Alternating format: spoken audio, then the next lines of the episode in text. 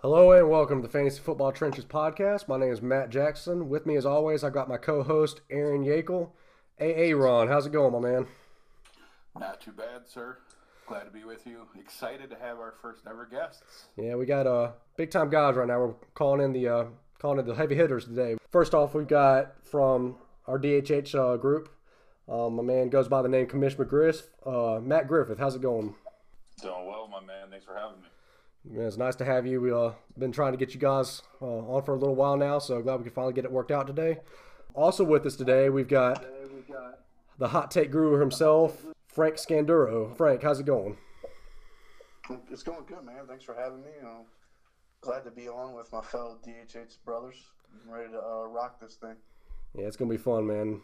Get a good group of guys together. Um, today, what we're gonna do is we're gonna go through a mock draft, a two-round mock draft of rookies. We've got it set up right now for um, about two rounds. We're each gonna have about six picks in this draft, so you guys can kind of see uh, what rookies we take at which position, and just kind of give you guys an explanation of why we take these guys there or why some guys would fall later. But before we start that, what we're to do is talk about some news and notes. Um, not much news and notes going on this week. Um, a few, just a few points of news. Uh, Cam Newton today just began throwing regular size footballs.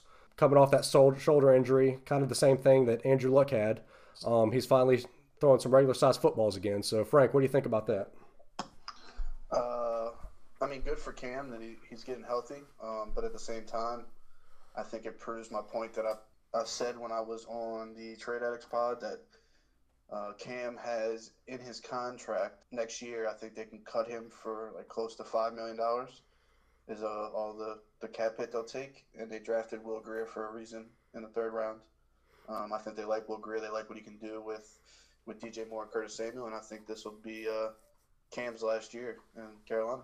Yeah, I was just about to mention that. I know they took Will Grier in the third round. So, uh, Matt, what do you think about Will Grier? I know that you've looked at him for a little bit over the offseason. Do you have any thoughts about Will Grier? Do you think that he's the next quarterback they're going to try out in Carolina, or do you think that this is still Cam's QB room? First of all, I'm having a hard time adjusting to you calling me Matt. So we're gonna have to get well, we'll get that figured out. But, yeah, we're, we're gonna get uh, we're gonna uh, we're gonna have Aaron and Frank all sorts of confused. They're not gonna know which Matt they're trying to talk to. So I'm torn, man, because I, I, as Cam Newton as a player, I'm a fan of his. Um, but similar to Frank, I was selling him everywhere I could. beginning of last year, the writing seems to be on the wall, and with the injuries, the amount of you know just getting beat up that he takes throughout the years, um, I wouldn't be surprised if they move on from him either. And uh, you know, Will Will Grier's more than capable He's got the arm. He does have some wheels. He'd be a great fit in there. And actually, I think it might be a boost to some of those receivers out there, which have kind of been handcuffed to a certain extent because of the quarterback play. So, hey, I, I wouldn't be surprised. Uh, would be quite the shakeup, though. So we'll see how that play pans out. Uh, so this isn't exactly Cam Newton news, but I did see recently Curtis Samuel's been making some pretty spectacular catches in, in training camp. Is, oh, we're not doing this. We're not doing any, training camp videos, are we? any, oh, any, anybody anybody buying the Curtis Samuel hype train, or is, or is it just OTAs and no one's really paying attention to it right now? Yeah, let, let the fade, uh, the hype fade back down and buy him for something cheaper in a couple months. Agree with that. No reason to buy high when you can just wait a few That's months like, and uh, he come down down to earth. Today. I saw one today, and it was Mariota, and it's like Mariota throwing dimes, and it was just him rolling out and throwing like a five yard pass to Dion Lewis. Well, that's not going to matter anyway, because come mid season, they're going to look to move on from Mariota because he sucks. So I did see another DK can run routes though. Dude, why was his knee so high? You saw that one? His knees were hitting his nose when he was running. Why did it take him 18 steps to make a turnaround on that comeback? Because he's because he has no lateral agility. he runs too fast. Oh, oh man. man. Second point I want to talk about for the news section: uh, Torrey Smith reconstructed his contract. Um, I think Frank, you said, or it was well, it was Matt. It was Matt that said he uh, he took what a five million dollar pay cut for this year, or I think two. I think it's about two million. Two million. Okay, so does that possibly mean that we're going to see Gerald McCoy in Carolina sooner rather than later? What do you think, um, Aaron? Somebody's got to move some money around for him. I can't say that he should sit out the entire season or anything because he's definitely a talent. it could clear the way for him there for sure. Yeah, I, just, I can't see him staying a free agent any much longer than he already has. But I mean, Don't somebody. be, don't be surprised.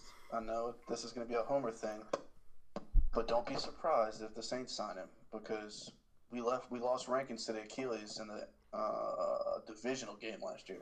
What's their cap situation look like right now? Do you know? I mean, it's never any good ever, but Loomis, the GM, makes moves every year to to sign one, you know, veteran guy to some crazy contract where it's like backloaded or some shit, and after he's gone for three years, we'll pay him still. I don't know. Maybe it was my homerism in me, but I'm, I'm hoping that Howie can move around the contract in Philadelphia and we can just bol- bolster that defensive line more than it already is. But we'll see. Anyways, moving on. Uh, tonight, what we're going to do, like I said, is just do a two round rookie mock.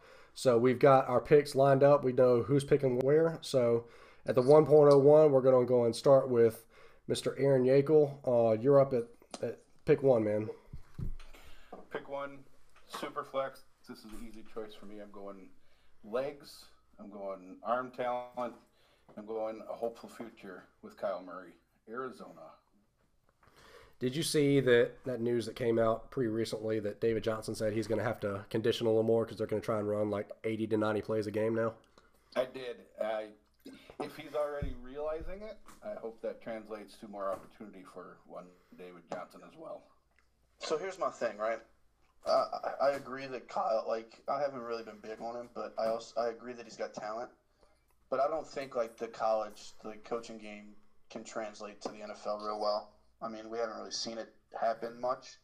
You know, Chip Kelly had like one good season, and then they adjusted. I, I'd have to see it first before I buy into the hype. I do agree that he's got talent, but also he's the height issues and all that as well. I mean, size size isn't an area of concern, but one thing that you can see in his game tape is he at least doesn't go out and look to take the hits. You know, I've seen more Yeah. than one occasion where he looks to slide when he takes off for a run before taking a big hit, which is more than you can say from a lot of the running quarterbacks that we see nowadays. Right. That I think that points to a lot of his baseball background, where he knows how to slide and he knows he's he realizes he's not Cam Newton. He's not a linebacker size. So if he wants to live another day, he's gonna get out of the way and only take three yards instead of five. But he's gonna throw the ball the next time and not be on the sideline. He does have He's a a smart player, man. He is. I don't know. I think he's, I don't. I don't think he gets enough credit for being an intelligent football player.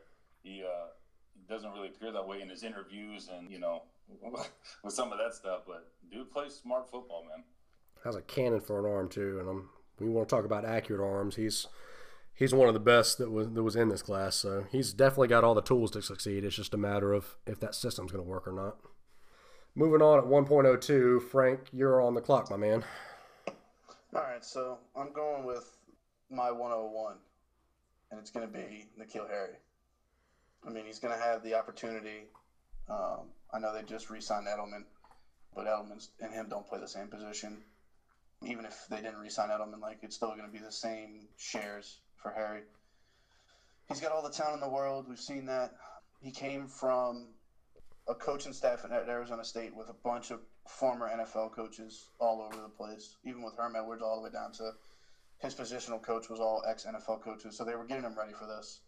And as much as I hate to say it, like he's got one of the greatest quarterbacks ever, and Tom's gonna find him a way. Like I, feel like he's gonna f- replace Gronk in the red zone area and maybe over the middle of the field more. How Gronk used to do like the seam routes down the middle. They might slot him into like the slot a lot more and let him run those middle routes like post and seams. So two points to this. Uh, me and Aaron talked about this a little on our last podcast, but when was the last time that the Patriots drafted a receiver in the first round? Because that that's an honest question because I generally have no idea. Drafted somebody in the first round. I feel like they always draft out of the first round.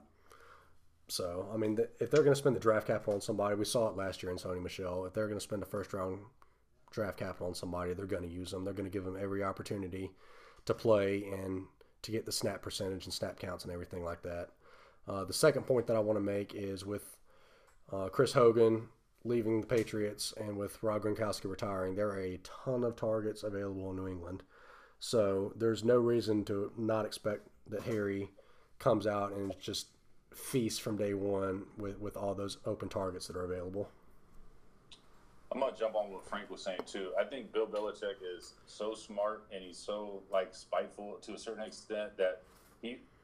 I think if even if let's say Fant fell to 31, he would have passed on that just to prove like I don't need Gronk in this system to be great. I could switch it up, grab a receiver here, put him in a different type of role, and still make this offense tick with Tom like nothing ever changed. And it's just a different way of doing it. He's just gonna tweak it, tweak whatever it is just enough.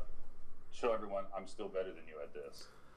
Well, it seems to not ever matter what player the Patriots take. They'll take an they'll take an unknown guy and turn him into a superstar. It's it's unlike anything I've ever seen. It's ridiculous. Because it's the system that Belichick runs. I mean, how many guys have they have have wanted more money, and Bill's like, "Yeah, see you later," and then he just like replaces them with somebody else. It just like it, the train keeps going. The wheels Yep, never yep. stop. You know. I am a little surprised though that the Patriots didn't take the uh, the prototypical wide receiver this year. That's I think that was the one area that I was a little surprised about. so anyway, moving on to 1.03. Frank, you are still on the clock. You've got back to backs here. So at the third pick, who are you taking? So I'm going to take my first running back off the board. My my overall RB one coming out of this rookie class, and that's David Montgomery. I love Um, Love it. I think he he's got way too much opportunity. Cohen's not uh, in between the tackles runner. Um, he's in a cold cold city. They play. They're going to be playing a lot of games outside. You know, just in that division, plus being at home, and I feel like they're going to want to run the ball more.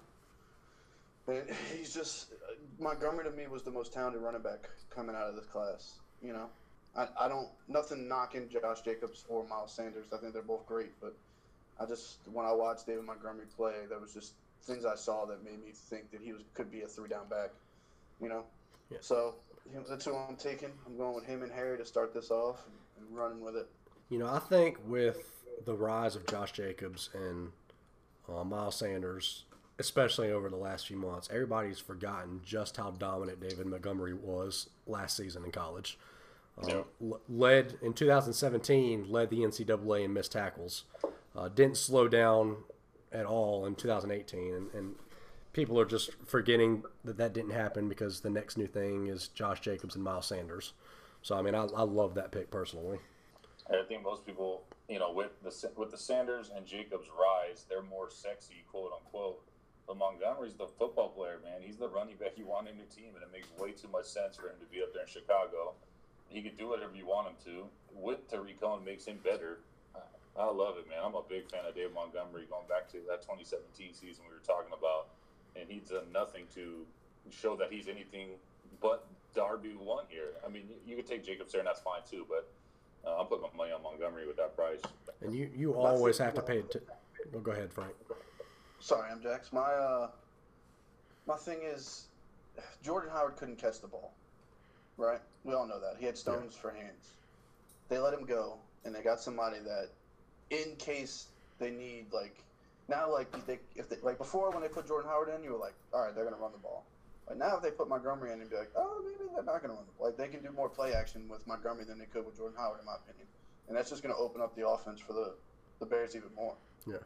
And well, one other thing that we need to talk about is, as as fantasy owners, we always want to pay attention to who teams traded up for to draft, right? So, are we? I mean, is that just another point that we want to pay more attention to Montgomery because the Bears moved up to go grab their guy? Yeah, just like we do in fantasy when we're in startups, we draft, we trade up to go get our guy because we think they're going to be successful and they're going to put up points. You know, I mean, it's not to the same extent as an NFL team doing it. If you're going to trade up in the in the NFL draft like that, I mean, and to draft a guy, you're going to give him the opportunity to shine. Now, he may not hit. Who knows? You know, I don't think that's going to happen. But if it happens, they're at least gonna, we're at least going to have enough opportunity, at least one or two years, to see. They're going to give him give themselves time to, to evaluate and see how he does. So the point of a fantasy draft is what you really want to be doing is maximizing value and minimizing your risk, right? We can all agree to that. So for me, when when we look at at, at this draft, and it's I think we can all agree that it's one of the weak one of the weaker draft classes we've seen, just because we've seen so much talent come out in the last few years. But if I'm going to minimize my risk, I'm going to draft the player that showed out in college, who a team moved up for, and is getting going to be given every opportunity to carry a three down workload. I mean, that's the player that I'm going to want to go and get. To me, that's the, that's the biggest thing to me is that he can do all phases. If the team has a strict two down back and then they bring in the third down back, the defense starts keying in on that, and they know it's going to be a passing down. If you have the guy that can do all of it, you can keep the defense on their toes. Yeah, I think they said that too. They were talking about how they knew defenses were automatically adjusting when Howard was on the field. They weren't preparing for any routes out of the backfield for him. They already knew. And then it was polar opposite when it was Cohen, right? You're not you don't need to load up the box by any stretch. Yeah, I mean, you're handicapping yourself as an offense in that situation.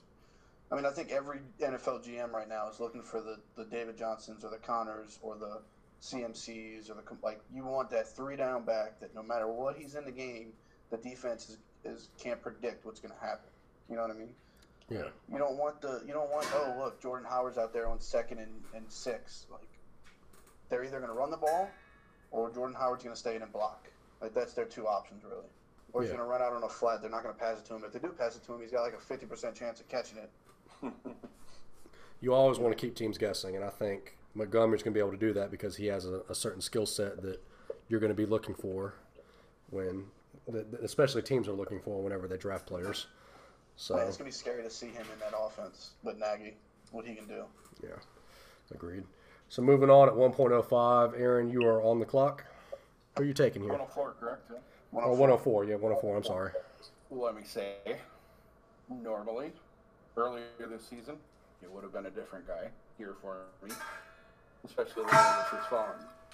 But with our previous discussion and honing in on the one guy that can do all three, I truly believe this guy is going to change what we've seen from this team recently. And at 104, I'm going to go with the Miles Sanders running back for Love it. Philadelphia, and they now have their three down back as well to supplant that stone for hands Jordan Howard that they signed for, just in case they couldn't land a three down player in the draft. So I know recently we're seeing a lot of, especially after the draft, saw a lot of guys that said, "Oh, avoid Miles Sanders. He's he's going to a team that's a running back by committee. He's he his draft stock should fall because he's not going to get the three down workload that we thought he was going to get." But when when's the last time that we've seen Philadelphia with with a three down running back that has the skill set that Miles Sanders does? I mean, it wasn't Shady. Sh- shady, yeah. However many years ago that was. So um, and and uh, Doug Pederson, in his tenure in Philly, has never had a running back that had that skill set. So I don't think this is going to be a running back committee like everybody says it's going to be. I think this is. It, it might start off as one, but come week five, week six, I think this is Miles Sanders' show for the rest of the season and beyond. That's where I'm at too. And if, if he is truly a disciple of where he came from, you look at Andy Reid's usage of the running back, and if he has that guy that can handle the whole role, it's his. I want to get on board with you guys. Uh, I'm not to get hot takey here. Frank on the line. I guess that's a shallow waters to tread, but I'm not as on board right now, and maybe it's just because I I really don't know. I'm buying Jordan Howard for cheap right now. I'm not gonna lie. I, I like Miles Sanders as the prospect. He had a fantastic year. Um, you know, a lot of people link it to Saquon. I don't really understand the link there, other than playing on the same team. But he's a good player. He's athletic. He can do it all. I, I don't know. I just for me, he was the third running back out of the three. So I, I can see where you're coming from, and when people try to tell me that Jordan Howard's not going to be relevant, my argument is that like if you look back the last couple years, they've had Ajayi and they've had Blunt, and they use both of them a lot, and that's the power back. And I don't know if Doug Pederson likes having one of those on the team, you know, for goal line situations, which it might be true, and he might only use Howard. My Howard might be more touchdown dependent than he ever has been. But I definitely think he has value this year. I don't know about next year, Howard having the value um, once Miles Sanders gets in the offense for a full season. Um, but I definitely see that. You know, I don't think Sanders is going to walk in and take over like day one and just be a three down back. They're gonna. They got Corey Clement, you know, that can catch passes that they'll he'll, they'll spell. I think it's just going to be like a, a RBBC, which is horrible to say that, but I think that's what it's going to be for this season. I even read today that Sproles is still trying to figure out if he's going to play this year with them or not. Well, he's been trying to figure that out for like two years thing, now. right? He's been trying to figure that out for a while now. I think with injuries and everything like that, he's trying to figure out if he wants to stay, if he wants to leave. I don't, I don't really think he even knows what he wants. And I think uh, Howard is only on a one year deal, right? With the trade, he still carries over his contract from. I believe so. Yeah. Yeah, I think it's Yeah, I yeah. think- So, but so if it is an, an RBBC like you guys are suggesting, is it is it going to be a Saint setup or? I mean, what what what do you guys what do you guys see it's going to be? Is it just Jimmy Jordan Howard at the goal line, or is it going to be a first and second down? Jordan Howard gets it, third down. They Jordan- bring If it's Jordan Howard, they're hampered by what he can do. So you're just going to see the defense start keying in on the run when he's in again. So it's going to fall back on on wanting to have somebody that can do everything, in my opinion. That makes sense too. I mean, Doug Pederson is So always my argument with that is, I, I agree with you, but if you look at Chicago last year, which I don't have anything against Miller, Robinson, Burton, or Trubisky, but if you look at those four and then you compare it to the Eagles this year, with Wentz, you have Wentz, Ertz, Alshon, and Jaws, I guess, is going to be there. Djax. Um, DJX, yeah. Djax, Yeah. like they have Yep. more weapons so that they're not gonna be able to lock in on one thing. Like Wentz will be able to spread the ball around still. Um, so maybe Jordan Howard sees a little bit more reps because of that, the weapons that they have on the outside. But who knows what's gonna happen? But I could see that where they use Jordan Howard more as like a decoy, so they can they can throw the ball. You know, like on a first down, they'll put him in and, and do play action to him. Well, you know, Doug Pederson has always been, for, for the time that we've had him, has always been an offensive mastermind. So I can't envision him bringing Jordan Howard on the field to run the ball every time because that's going to be a dead giveaway of what play we're running. So I could I could definitely I see some. see both on the field at the same time. Yeah, I could see some Yeah. disguises being set up, some some misdirections, all that kind of stuff to utilize what they've got. So it's going to be interesting to see what they do with it. Jordan Howard's best play might be the play action pass. Strip it down to DeSean Jackson. You know, their connection's really working out so far. I know Frank doesn't like to talk about OTAs, but they've been they've been hitting some throws in OTAs so far. I mean, Djax is still Djax. He's got speed. He's going to beat somebody, especially cornerback number twos that they line him up against. And if he gets down the field, he's going to catch it and, and score. I mean, I'm sure Djax will have six or seven long bomb touchdowns this season. You know, No, I, completely agree with that. I just, it's going to be interesting to see what that team does for sure. For real at the 1.05 this time, I'm going to make sure I don't jump the gun a little early again. Frank, you're back on the clock. Who are you taking? So speaking of Philadelphia, I, I really want to take Sega because I've fallen in love with him. I think he can grow with Wentz and be like you know take over for Alshon after this season. But I'm gonna go with my true second, the wide receiver that I have ranked second overall in this draft, Don't snipe me. in do front of it. Sega, Don't you do it. and Don't you do it. uh, I'm gonna take Parris Campbell. Oh, okay, you didn't do it. No, I'm not taking DK. Don't worry. Especially not after I saw the knee video and then the the stopping on a, a pennies video. Um, I think Parris Campbell in, in that offense, he's got way too much opportunity, especially with luck. They play in a dome on turf.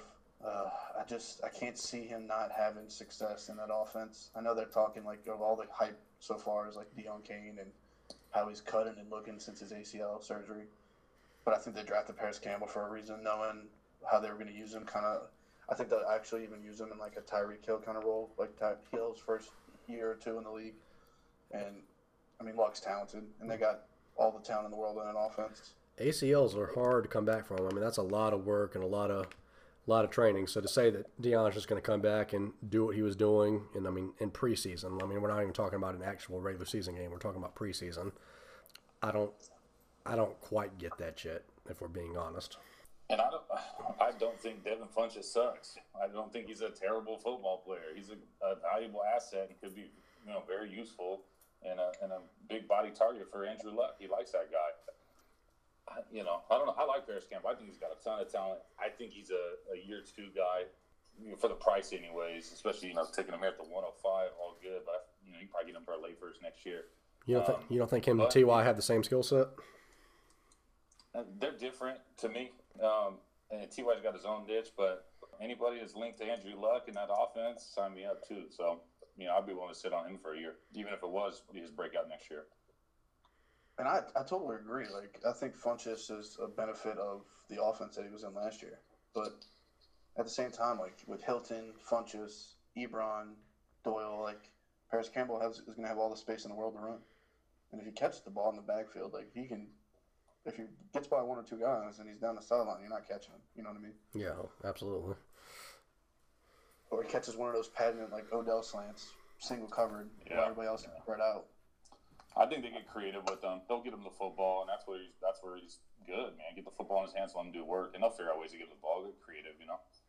Well, there are there are a few receivers like him in this draft class that get them the ball in open space and, and watch them go to work. So I completely see him having some long touchdowns and breaking free several times this season.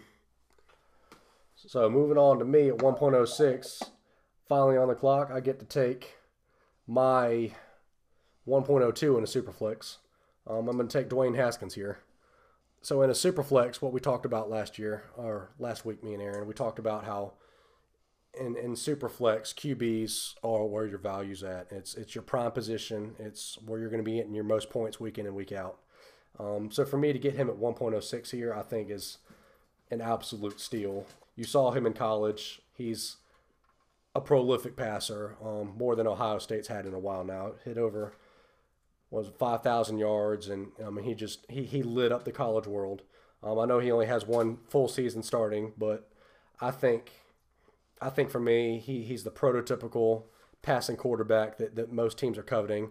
Um, he goes to a team that has that that's starting to revamp their offense. They have a top offensive line. They've got Derrius Guice coming back from an injury, and they've given him the weapons to succeed. So um, I'm taking my man here, my 1.02, uh, Dwayne Haskins. What do you guys think of that?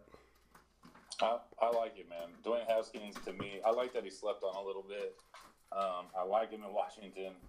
I don't necessarily love all his receiving options there, but they'll fix that over the next couple of years. I'm assuming they'll have another high pick next year. You know, Jerry Jeudy might look good in that Redskins outfit. You never know. So uh, he's a great talent. I, I think he didn't get enough credit. I love what he did at Ohio State. And, uh, man, that's, that's great value at 106. I love it. I think the firepower that they're going to have in that offense this year is going to be nice. Um, he's got the the reputation with McLaurin from college. Um, I don't think Harmon's as bad as everybody says he is. You know, I don't. Th- I think he's definitely better than his draft where they they drafted him talent wise. We'll see if Josh Doctson what he can do. Um, if he can bounce back and finally like show something. And then you got guys coming off the injury, and you still got Chris Thompson. You know, so Yeah, he definitely Yeah, set a setup to succeed in that offense. I would, I would imagine. yeah, I, I couldn't agree more with you guys. Last week we were uh, Matt Majack, Majax and I were talking about um, Dwayne Haskins being the steal of the NFL draft as far as uh, Washington just kind of having him fall to him with New York choosing someone else at six. And, and for me, he, he's the steal of the NFL draft, and I really think he's the steal of, of rookie drafts this year too, because several rookie drafts I've done so far, I'm seeing him go anywhere from the, the 1.04 to the 1.07 range, and for me in a super flex, that that feels like stealing. I mean, you're getting a prime position outside of the top three picks. And you're just never going to get them cheaper. You know what I mean? The, the rookie drafts, the startups, that's when you get your quarterbacks. They just don't get any cheaper after that. Yeah, their their their price explodes after year one, and all of a sudden you can't really trade for quarterbacks in superflex anymore because no one wants to do it, unless you're Frank and you want to give me Pat Mahomes for a good price, which well, I'm still shocked that happened. that was hey, that, was a good deal. I have look, I have a, a trading problem. Okay, I I make way too many trades. Like there's one league I won. Um, it's with uh, Xavier Warner, Coach X on Twitter. It's uh, the Dynasty Fanatics leagues, and I won it last year. And the week after I won it, I sold Gurley, I sold Julio, I sold uh, Ertz, I sold Tevin Coleman. I, I pretty much gave away my whole team that I won the league with and like rebuilt it, just because I'm playing with their money and I like talking shit. But like, I just I, I want to make moves constantly. So like they're all like, man, you you literally blew your team up and like you're gonna have like the you'll be the 101 next year and like oh I got your 101 like I got your first round for next year and I'm like I'm playing with y'all's money, so no matter what happens, like this is free league for me. Like I can, I can. you're playing. You're playing. like- You're playing with house money now. You know, um, but I, I think Haskins, one, he's going to be a nightmare for the Giants for the next decade, especially for passing up on him at six for Daniel Jones. Like he's every time they, he plays him for two seasons, he's just going to try to dominate him and, and throw up a fifty burger every time. And I think he's I think he's a good passer. I think he was the best passer coming out, in my opinion, from the tape that I watched. But I think they'll eventually, like like uh, McGriff was talking about, they'll eventually put weapons around him um, and build a wide receiver corps. Uh, Jordan Reed's still there, and I know like he's not like a sexy name this offseason, but when he's healthy, he's a definitely a capable tight end one. You know, So, so I think he has the opportunity to definitely put up some numbers this year. Uh, maybe be like a like quarterback 14 to like 18 range if he starts all 16 games. Agreed. Love it. So moving on at the 1.07 AA Ron, you are back on the clock. Well, I can't let him slip any any further than 107. Uh, most, I shouldn't say most, many people's 101. Uh, definitely many people's 101 in non superflex, but it's got to be Mr. Josh Jacobs. My only fear, though, with him is just not buying into the Raiders. I just don't know what to expect out of them. I generally like to take players on better teams, but this particular pick, I am choosing what I see as talent in Jacobs and hoping for the best.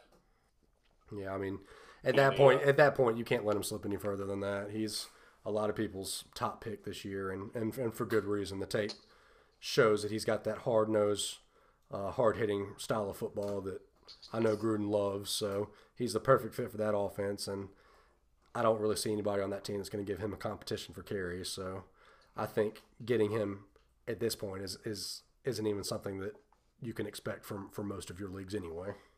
I think quietly too, like we forget, uh, and Marshawn started off a little bit slow, but he was very startable the first half of last year in fantasy leagues. And then when Doug Martin came in and actually started getting some play, and he was getting utilized a lot, he was very startable at the tail end. And then Jalen Richard was a flex play if you needed him to. I mean, he had like eighty something targets last year. If they utilize Josh Jacobs like the capital they're spending on him, it could be. I think he's going to surprise some people.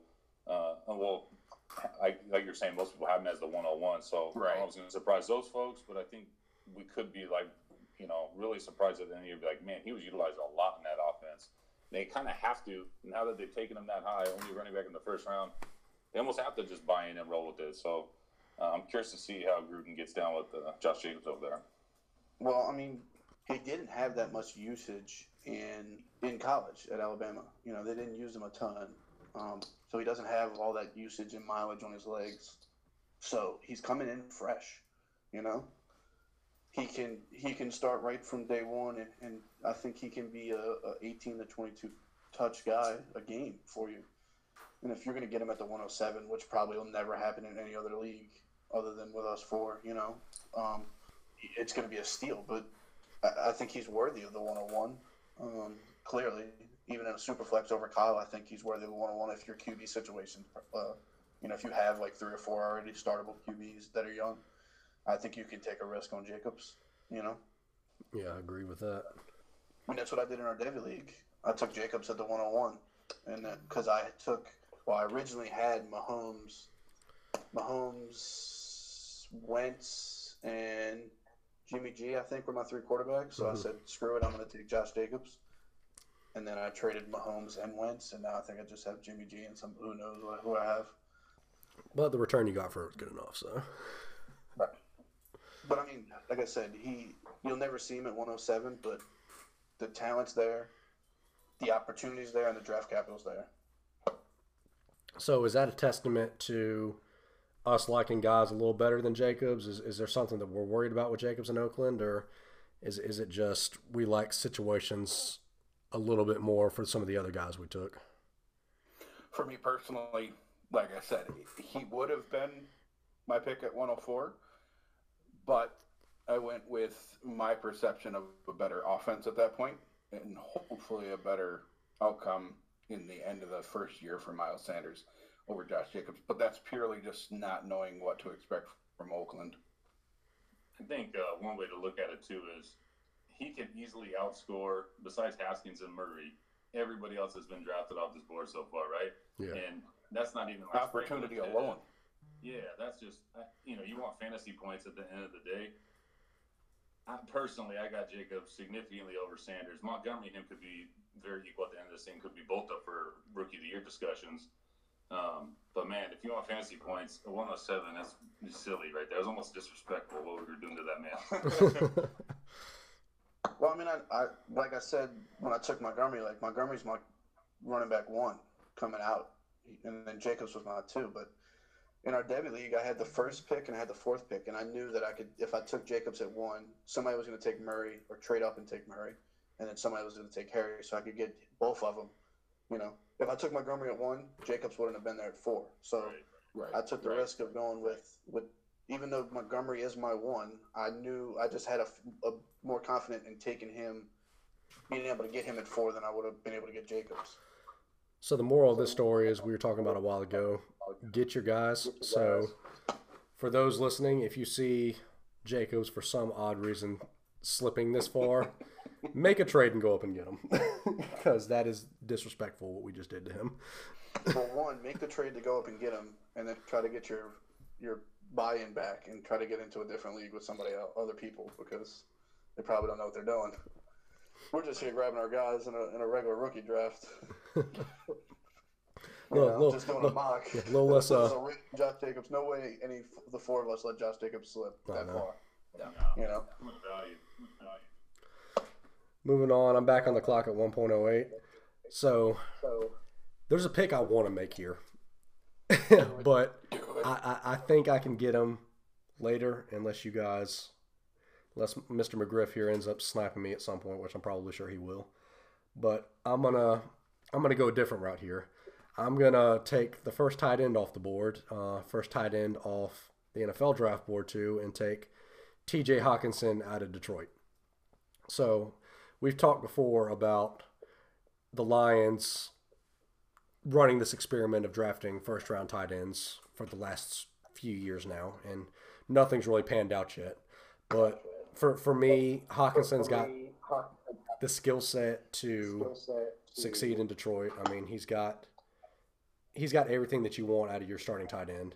And for me personally, when I'm building a roster, I always prefer to have have a solid starter at that tight end position because if you can get somebody that you know is going to end up as a as a tight end one, not saying that that Hockenson's going to do that this year, but I, think he certainly has that potential. Um, getting somebody that could be a tight end one that can just be a plug and play starter for your roster um, is, is better than sitting there trying to guess who's going to be a tight end one after the top four guys. So there, there, there's a pick I wanted to make there, but I'm going to end up taking T.J. Hockenson there and hoping that he's the tight end that fixes all of Detroit's problems. didn't you hear they're a running team now? Little, little that I think is, is, is coach speak, but we'll, we'll we'll see. I could end up biting that bullet, but I I still think that you don't waste a top ten pick on a tight end not to use them. I'm, I said this the other night. I, I, was on. Um, I was on the Dynasty Warzone pod, and we talked about Hockenson. They did the same thing with Ebron. Granted, Hockenson's probably more talented than Ebron was, but I can't trust it until I see it, and that's how I play fantasy. And I can't trust the Detroit tight end until I see it. Uh, and so after before the draft, I had Hockenson above Fant, uh, Fant, and then after the landing spots happened, I switched them because I think Fant's got a better opportunity for this year, the next, for, at least for this year and next year. And I think that's what I was thinking in my mind is while while Fant has the, has the better situation now, we're I mean we're playing dynasty. So in my mind, I want to take the guy that I see having a better situation for the long time long term because for the most part we we see that it takes tight ends generally around three years to develop anyway. So I'm I'm going to take a guy that I think can be better after those three years rather than one that can produce now and, and ends up falling short to, to the guy that I wanted originally. I like it, man. I think I think Hockenson's a machine. I love him as a football player. You know, fantasy aside, that's a guy I want to play with. That's a guy I want to be in my locker room. That's a guy I want. I know that he's lined up on the offense. Uh, Stafford's got to be happy whether he's targeting him or throwing over his head or not, but he's going to be happy that he's on his team. So, uh, great player, terrific upside. Can't be mad at that pick there. Aaron, what do you think about that? The entire time you were talking about Hockenson and his comparison to the past tight ends there, I kept thinking, and this is only because I had him in a couple of dynasties last year. I keep thinking about Stafford's first game last year against the Jets and how he just got plastered. And I, granted, the two teams I had Stafford on, I also had uh, Mahomes, so I never had to go back to Stafford. But it's what has stuck in my mind, and kind of like Frank was saying, I need to see it from Detroit, not only with just the tight ends, but their offense in general, because I do fear they're going to shift more to that running back style where the, the running is going to set up the, the pass. And like you said, I, I really need to see it with Detroit. I want to just say one thing. I lost hundred dollars on that game because I took Detroit's money line, and then they go out and they get smoked by the Jets on Monday Night Football. Wasn't that Week One? Mm-hmm. Mm-hmm. Still not better about that, are you? It was like forty-five to like ten or some shit. By half. Yeah, the Jets with Sam Darnold. I was like, what is? Uh, oh man, didn't he throw like? Didn't Sam Darnold throw a pick six to start the game too? I do believe so. So they were up. They were down like seven nothing in like the And- first six seconds. Like, And all then. Stafford matched it by throwing six interceptions or something crazy like that. Could you imagine starting your fantasy season? Well, you did. Uh, have I did. You looked at it uh, on Monday night. You're like six interceptions. I, I was scared. No. So you guys ready to let uh let Matt take over this this rookie draft here? Because he's he's gonna be talking for a while now. So I hope you, Matt, I hope you got your guys lined up now because you are on the clock for the next three picks. So I get to go really in any order I want. Wouldn't necessarily be this order if we were drafting, but we could stick to tight ends. And you know, Frank was hitting on the head. Uh, Fant, Fant, could I mean, more than likely will outscore Hockenson. And then you look at the forecast. You know, look the look ahead, right? So you got your uh, oh, real fast. I'm taking with the 109 Noah Fant. If you didn't figure that out. Um, you know, the look ahead, right? They take a couple years to develop. Uh, Flacco with Fant, I'm in there. I love that. Sign me up for that all day long. And then, you know, we forget that uh, Drew Lock, you know, he had Albert O down there, but Albert O and him were connecting, and Albert O's good. And I'll probably be the top tight end coming out next year. I don't know if he's good as Fant. So, you know, that kind of makes me excited too for the long term. You know, at what point does Lock take over that job, whether it be next year or sometime this year? But I'm not mad at that either. And they're working together now. So I'm, I'm a big fan of Fant, especially where you're able to get them. I got them at the 202 in one draft I was just in, which was filthy. But um, I, I'm definitely jumping on board there. Young, talented tight end with the capital. I'm all in on uh, some fans, especially where you can get them. What do you guys think? I love that pick. I love Yeah, it. I think he's exactly. Yeah, he's gonna be uh, Flacco's new favorite tight end. We we saw him work out uh, tight ends in in Baltimore when he had Pitta, and I think Fant's gonna move into that that comfortable role for Flacco. Fant reminds me a lot of Todd Heap when Todd Heap was in Baltimore. Um, I actually traded. Speaking of like me doing all my stu- my crazy trades, I gave up Kelce in a tight end 1.5 tight end premium league uh, last week. I gave up Kelce in a 2020 second for Penny. It was Penny, Will Fuller, Fant, and a 2020 first. Because I just think like Flacco's gonna feed him, and like you said, like Lock had all that that good camaraderie with uh, the, with O in Missouri. And I think he's just going to do the same thing. You know, look at look at who's teaching him though. Like Elway always had a great tight end, and they always used him. You know, like Elway's going to be able to teach him how to use his tight end to benefit him. I think the biggest knock on Fant is that all the Jake Butt truthers are kind of cringing. Are there really Yeah, any man. Jake Butt truthers? I think just purely off name name value. Matt and I were talking about that last week. The the the worst thing about Fant going there is I can't buy my son a jersey with the name Butt on it. You can still buy the jersey. It's just not going to be worth anything ever. There's no resale value to it. All right, so since I got two more in a row here, probably no, I will say. I mean, outside of Harry, just off the off the draft capital, you got to do it. But my favorite receiver in this draft wasn't the big stumbling bison that everyone uh, is freaking out about, but his his uh, teammate in college, and that's AJ Brown. Yeah, he's with the Titans. Yeah, he's with Mariota. Um, I did see Mariota put on ten pounds of muscle, though. Whatever that's supposed to mean. Does it fix his elbow? That's what I'm more important, or what's more important to me. But I love AJ Brown. Super, super good receiver. Definitely underrated. All he did was produce. All he does is work. I think it actually bumps Corey Davis up a little bit. And I want to say maybe it was Tyler that was talking about worst case scenario is Mariota sucks this year. They, what they draft Tua next year? They bring in another quarterback. They don't pick him up for another year, and let's start this experiment over. Or the opposite end of the spectrum, Mariota plays great or above average, and then his receivers benefit from it. Who knows what that situation will look like with Corey Davis, but I feel like the safety net, maybe some Humphries in there, uh, but I think AJ Brown could really excel in this offense. I love, like I said, I loved him in college. He was my wide receiver one pre-draft. Had to bump him for Harry after the draft, but uh, I guess I'm a big fan. And once again, I'm talking about going to get your guy, and AJ Brown's my guy, so I'll gladly take him to the one. And what do you guys think?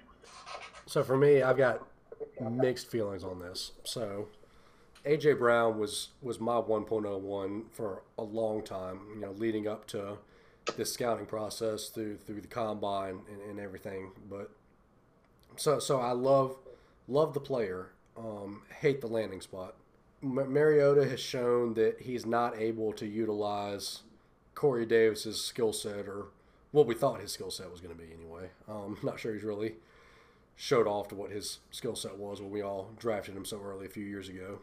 But at the same time, if he can't support Corey Davis as the wide receiver one on that roster, there's there's a area that, that makes me a little hesitant to draft Brown because if Corey Davis isn't isn't feasting on a lack of offensive weapons, what tells me that AJ Brown isn't going to do the same. And since we want to talk about teams running the ball more, it's important to note that they've they've talked and said that Derrick Henry is going to be the work workhorse back for them this season. I know that's that's been something they've said for a while now, but I think from the end of last season, that could be something that very well becomes a possibility this year. So, so here's I think you hit the nail on the head, and it's that Mariota. Like I'm looking at his stats, and he's only in four years which last year I guess we can't count. Well, I mean we can because he started 13 games, but in four years he's had 19 touchdowns, 26 touchdowns, 13 and 11. Like this is an NFL quarterback, you know. I think no matter what happens, unless he puts up some like 40, 740 touchdown season, like they're moving on.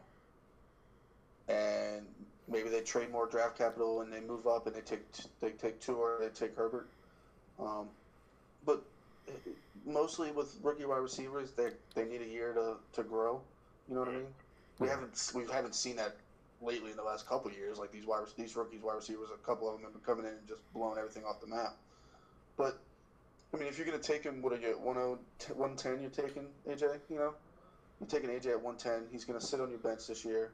You know, and then you get to to get a Tua or a Herbert, a, a true passer in there.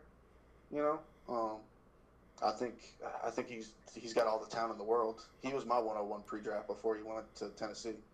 Yeah. I think he was. I, I, think he's leaps and bounds better than DK.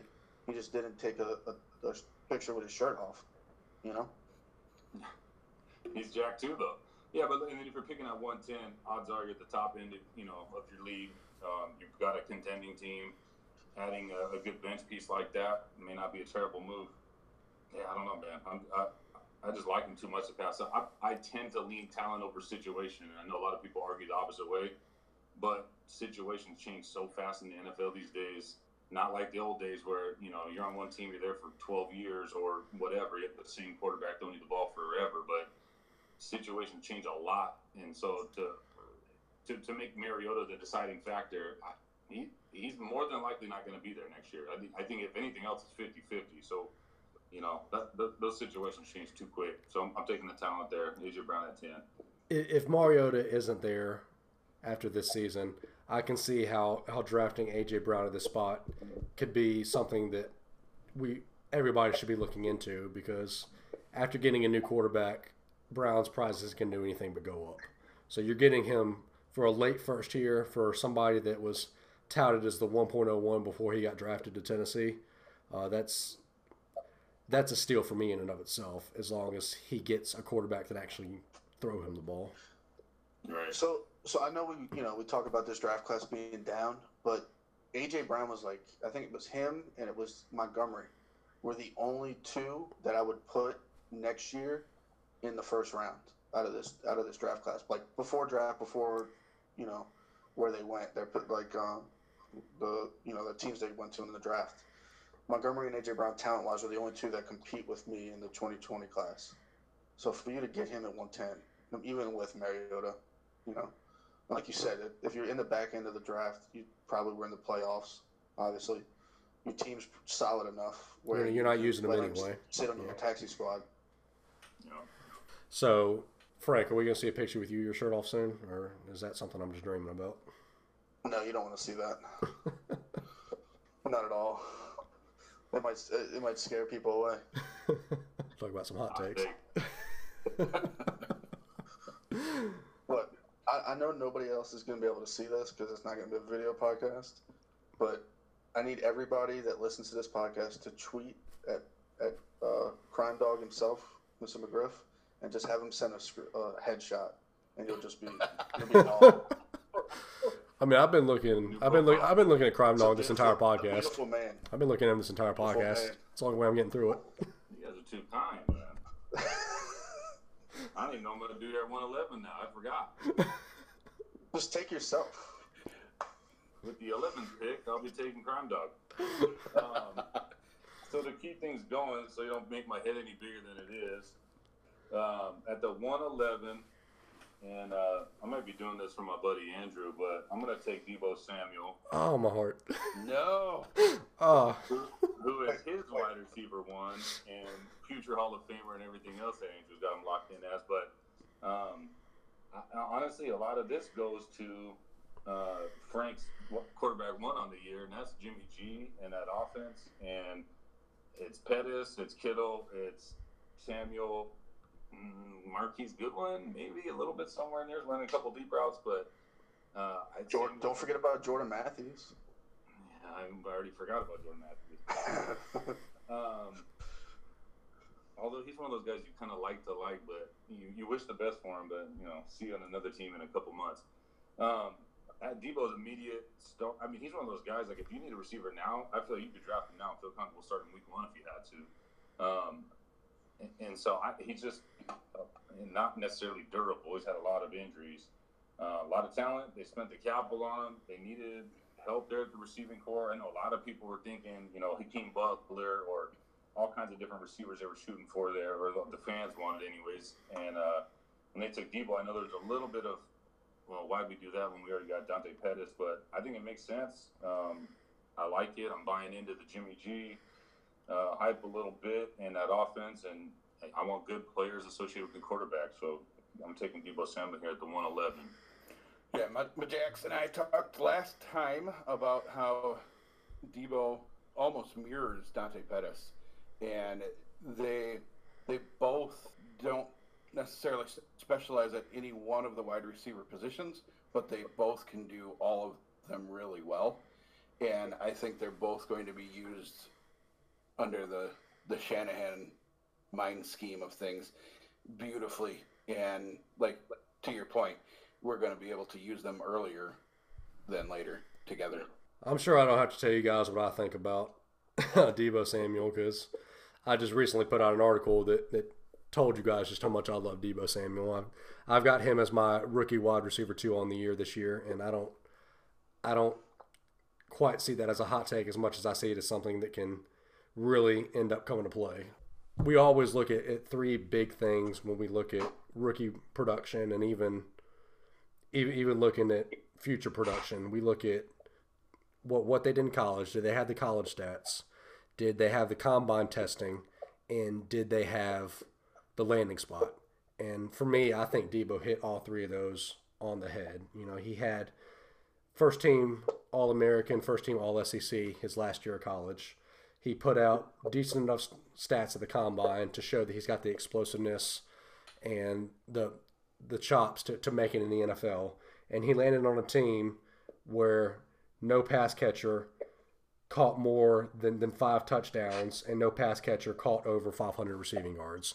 So he's going to a place that has a lot of unknown and where no one has really established himself. So if I'm taking a chance on somebody this late to, to really show up and be the wide receiver of the future on that team, I'm taking Deebo every single time. I love it. I think I think Jimmy G. I think everybody knows that I, am in love with Jimmy G. He, he was what eight and one as a starter before he got hurt. You know what I mean? Yeah. Now, grant three of them were two of them or three of them were with New England, but he went to San Francisco when they traded him and won five straight games with a team that was in the cellar. I just think he's a great quarterback, and I think with Kittle and, and Shanahan's mind, um, they'll get Pettis and Kittle and Deebo will be the three-headed monster there. Uh, I think Marquise Goodwin kind of falls back, but let's not forget that they, they also drafted Hurd, um, and I think Hurd will get a lot of uh, of looks too with his skill sets. Um, and being what isn't Hurd like six five or six six or some crazy yeah, something crazy like that. So I, I, think that offense has nothing but but upside. Um, Shanahan's going to have that offense with and in, in that division you know, he's they're going to have to keep up with the Rams scoring wise. You know, so and Arizona's coming in with with Murray and, and Kingsbury, and I think it's going to be a lot of shootouts in that division this year. So it's only it's only good for Deebo. Yeah, I, I absolutely love that pick there. That's one of my favorite picks of the draft, and like I told you guys earlier, I've I, I, I don't think there's a a player on any of my dynasty teams that I own more than Deebo Samuel right now, just because where you can get him versus his potential upside.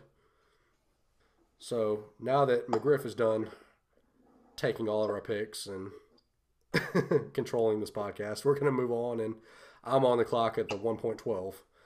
I've got a few options here I'm thinking of, and you guys are probably going to not like where I'm going to go here. So at this pick, I'm between three guys. Um, really want to take DK Metcalf here because I still think he's a first round receiver, regardless of what we all say about his knees or his his high knees or his lateral agility. And I also am contemplating taking Mecole Hardman here, just based on draft stock and the role that he's going to be playing on the Kansas City Chiefs. But I think what I'm going to go here is is take somebody that I think is slipping a little further than he probably should. When it when it's going to come down to the end of the year, we're going to be looking at these stats again. Um, I'm going to take JJ Arcega Whiteside here at my 112. Um, he he's he's one of the receivers that the more that I watch tape on him, the more that, that I'm that I'm loving what I'm seeing, and I'm, I'm starting to fall in love with the receiver he is. He landed on, on a team like Aaron said that's got a high powered offense. Um, Alshon Jeffery is a good receiver, and he, he's he's done a lot for us, but he's not the future there. Um, he's not going to be there too much longer, I reckon. Um, a few more seasons maybe, but uh, J.J. Arcega Whiteside to me is the future. He can definitely play that Alshon Jeffery role and have the touchdown upside. And I think when we look back at this draft, he's going to be the steal that a lot of people are getting in your early to mid second round range. I, I love the pick. Um, I was going to take him at, at 105. He's got the talent. He's going to have the offense. He's got the quarterback that can throw it. We've seen Wentz. He can be productive when he's healthy. Uh, that offense can click. They can average 30 something points a game. There's enough targets to go around. Jeffery's going to be gone next year. Joe Sega, you know, he'll he'll move right into that Jeffery role, I think, alongside Ertz. Uh, you can't go wrong with that pick, I don't think, especially at the 112. Yeah, you, so Alshon's not long for it. Djax is definitely not long for it. They clearly hate Nelson Agholor. Zach Ertz is a, a PPR monster, and they want to fill Goedert in there, but they, I mean, we can be looking at J.C. Arcega-Whiteside as being the key receiver on that offense a year from now. Um, once again, good good player linked with a great quarterback. Sign me up. I don't want to get too far. I, I don't think he's got the, the Deebo, A.J. Brown, maybe plug him and play him week one kind of style just because of how many mouths they got to feed over there. But man, he could be one of those guys that got slept on in most circles for a long time. And it's finally now going, man, this is the guy we need to go put some money on. So at, at 112, more than likely, unless you've traded out of this pick, you're you're the championship team picking here. So you you've got time to sit, put him on your taxi squad, and, and sit and wait for him to develop in the receiver that we're all talking about that he can be. So I, I think j- just like uh, Crime Dog was saying, this could be a pick that even next year we're all going, you know, how did he even slip that far? It's the perfect spot to take him because you get a year to wait, assuming you're the, the champ. You got a good team. It's it it is it's it slid to you at the right spot. So we are running on about an hour long for podcast right now. So for the sake of dragging this out any longer than it's than it's already been drug out, I want to just kind of do a round robin thing now. Um, I'm going to go to each each of you guys and just give me one player that you're looking at either in the second round or some of your later rounds that you think is is going to be screaming value here in the next few years. So Aaron, I'm going to start with you first. I wouldn't be able to get out of the second round without taking Devin Singletary. Uh, a lot of old men in front of him in the running back room, and it's going to be his field to run uh, sooner than later. And yeah, he wasn't fast at the combine. I don't care. You're not going to catch him in a phone booth, and that's where he's going to make his money. Evading tackles and running 20 yards at a time is fine for me. I don't think McCoy makes it to the season. I think they either trade him or let him go. And then Frank Gore's kind of just there. I think Singletary could step in and, and especially if he has a good training camp in, in preseason, Singletary could definitely take that starting role. Yeah, yeah. Week one. Yeah. Very possible. Very possible. There's just no one on that team right now that I see being being the running back of the future. So Singletary, I think, is a guy that you definitely have to grab because he, he could be the starter by what week three, if not the beginning of the season. Mm-hmm. So Oh, PSA that doesn't involve football. The Raptors just won game one. Whoa. Should have been the Bucks.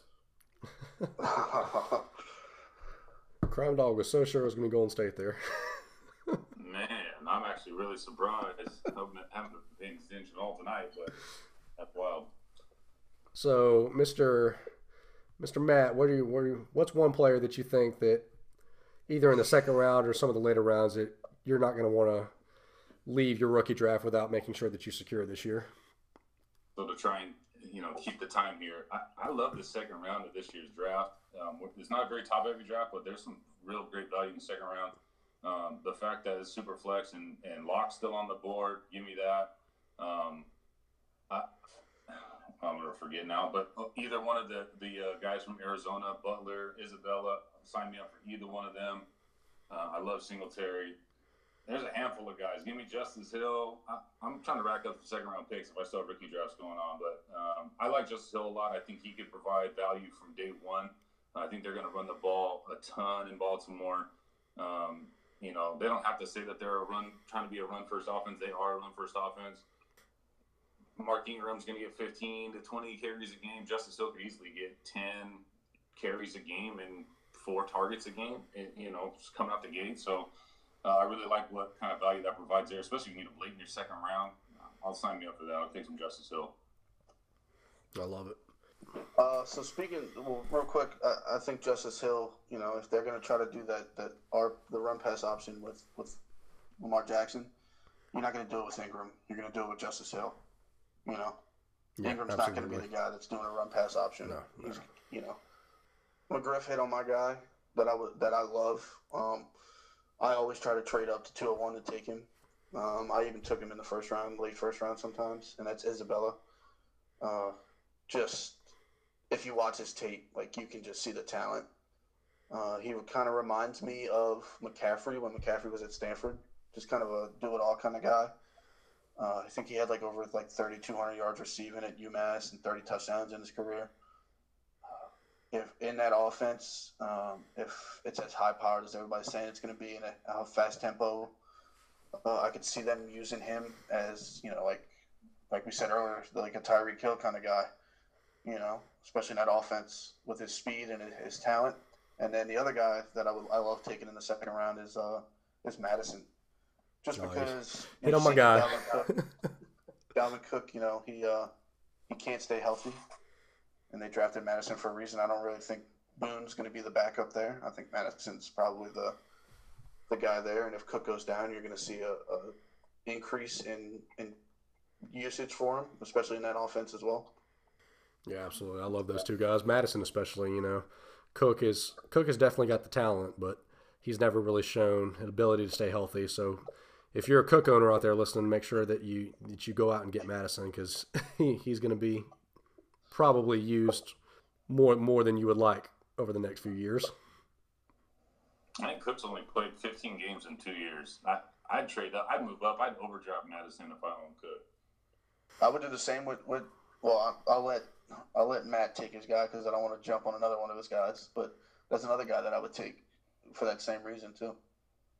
So I don't think I'm not going to hit on him. I'll let you circle back around if you want to get him. There's two guys that I want to hit on right now. Um, they're a little deeper dive. You guys took some of the guys I wanted to talk about, so I'm going to go a little bit deeper. My first guy that I'm that I'm looking at, third third round or so, is Darwin Thompson. You know they've got they've they've got Damien Williams there, but he's what 26, 27 years old, and up until last year, he hasn't really shown the ability to be an RB one or even a usable running back at this point. Um, I know he landed on a team where Kareem Hunt's not there anymore. He's got the opportunity, but I I love Darwin Thompson's tape. I think that he gets a higher percentage of carries than a lot of guys think he's going to get right now, and he, he could be a guy that that we're looking at as a steal of this draft by the end of this year too. Um, one other guy that I'm also looking at is Diontae Johnson, wide receiver from uh, Pittsburgh Steelers. Uh, I talked a little while ago about paying attention to teams that traded up for a player, and Johnson's one of those guys. Um, Pittsburgh has shown a knack for drafting usable wide receivers. They they replaced uh, blanking on his name. Uh, who they replaced with Antonio Brown was before Antonio Brown. Santonio Holmes. Santonio Holmes, yeah. So they they replaced Antonio Holmes with Antonio Brown. They went and got Juju to replace Antonio Brown. Um, they've hit on wide receivers. It seems like year in and year out now. So I'm going to pay attention to them trading up to draft a wide receiver in this year's draft, and I'm going to make sure that I go out of my way to go and get him this year. Like both of those, man. The, the funny thing about Damien Williams, before last season, he had only five games in his career where he scored more than 10 fantasy points. And uh, now he's like, you know, everybody wants some of that, but it's like, man, you can't happen four years. I think it was four years. He had five startable games, if you want to call it that. So, yeah, sign me up for Darwin. And, uh, you know, how can you not like any receiver that they have in Pittsburgh? They hold value by the name receiver value alone in, in that uniform. So you'll be able to sell him for what you bought him for at a minimum. I think I picked him up on the waiver wire after last offseason. Um, I had a lot of funds left over at the end of the season and could pay more than pretty much any other team in one of my leagues. And just a few weeks ago, ended up trading him for like a 2020 first and a player or something crazy like that. When? Hey Frank, are we allowed to uh, talk about this year's Alvin Kamara? Sure. Oh, I didn't know you'd let me speak it into the, the atmosphere. uh, one of the other players that uh, the further along we go in the offseason that I definitely want a piece of, if not only to help out the teams that I have, Todd Gurley, but I'm interested in Darrell Henderson and what the Rams are going to be doing with him. Um, I do see a scenario where they're both productive um, again, leading back to that uh, Kamara role, um, whether it's getting the the increase in passing targets and letting Gurley produce on the ground and and it is a normal role. I, they there is a world where they can coexist and both be productive. I'm actually surprised we haven't talked about Henderson yet this far in the podcast. It's actually kind of crazy, but um, man, go go get Henderson. You're not gonna you're not gonna regret it. What's the worst case scenario? The only crazy part is I see people taking him in the middle of the first round or late first round, and that's just too much to pay for. Essentially, a handcuff until proven otherwise. And I know there's a lot of concern over Gurley, um, but man, he's he's easy to be bought right now too. So I bought him this morning for cheap. I think. Yeah. I think Frank thought I was crazy because I gave up Conner for him, but. Um, I, yeah, Henderson's nice. He's a great running back. So if, if anything else, he's a good running back behind Gurley. The thing that trips me out though is last year they took John Kelly in the fourth, and I get that the knee wasn't as big of an issue. Then they take Henderson in the third, and then it's like, oh man, like we have you know hit the alarm button. So I, Kelly is a better running back than Henderson to me, but you know I guess he just wasn't averaging any yards to carry. So either way, great pick, especially in the second round. Even if you took him at the 201, I don't think anybody would be mad at that. I know this is going to be something nobody really wants to talk about, but I'm seeing Gurley's price slip to about mid second in the startup. Are, are we trying to buy Gurley? Are we sending out feelers? Or are we just staying away from the arthritis issue in the first place? No, I've, I've been saying since I've been saying since February that I'm staying away from him. I mean, you don't sit a player of his quality in the playoffs like they did if there's not something else, and, and you don't trade up and draft another running back after you drafted John Kelly in the fourth round. Uh, if if there's not something else that they're worried about, you know what I mean. Yeah. I mean that's the, something's wrong with his knees, and they're not telling us the whole story. And until we know the whole story, I'm staying away. And then it may be too late, but I'm not going to buy Gurley at the at this point in time. I guess it, for me, if the price is right, I'm buying them. If I'm finding like this morning, the guy posted in our chat like, anybody want Gurley? And that's like, you know, I take them, right? And that was easy. That was an easy buy in that circumstance. But when people are still wanting the Gurley of last year's value for him, then absolutely not. Um, Yeah, I So, think it's going to be a lot of league dependent, Yeah. owner dependent. no doubt. So, guys, I think that'll just about wrap us up for tonight. Um, Frank, you want to tell the people what you're working on right now and where they can find you on Twitter? Yeah, I, uh, I'm working on on expanding my repertoire, um, moving away from the the hot takes, um, just because there's too many people trying to do it now. Uh, so I'm going to start, you know, teaching myself more of the statistics side of things and looking into catch percentages and snap counts and, and trying to ex- become a better analyst. Um, uh, June 7th, myself, Andy Singleton, and Jim Day start a FF Champs After Dark podcast on Friday uh, nights. We're gonna have a bunch of uh, awesome guests uh, that Jim Day is gonna grab, be able to grab for us. Uh, and I'm at DHH underscore Frank. You can always tweet at me questions, and, and I'll retweet them or polls or whatever, and, and give you as much advice. And if I don't know the answer, somebody in DHH does, and I can always help you find it. Matt, where are you working on right now? Where can the people find you? So I'm at Mitch McGriff on Twitter. Um, I just put out an article last week on some bargain backs, some cheap backs to buy right now that to help you win this year. Um, and then I updated my Devy rankings recently, but I'll, I'll keep posted on the on the Devy rankings on the website. So check that out. And uh, got a couple articles I'm working on on some uh, late third, fourth round rookies to target or to stash if you can get in free agency. I'm all about finding gold late and, and returning. You're getting that return on investment there. So a couple couple articles coming out, and then uh, on June 11th I'll be on the open bar with uh, J Mike and Man Bun. So catch me on the open bar in a couple weeks too. Well, fellas, we appreciate you joining us for our second episode of Fantasy Football Trenches. It was a it was awesome to have both of you guys on. Um, as always, it's awesome to have everybody that, that listened to us this week and, and put in the time to check us out. Um, we look forward to seeing you next week and give us a rate and review. Uh, let us know what you thought of the podcast. We'll see you next time. Peace.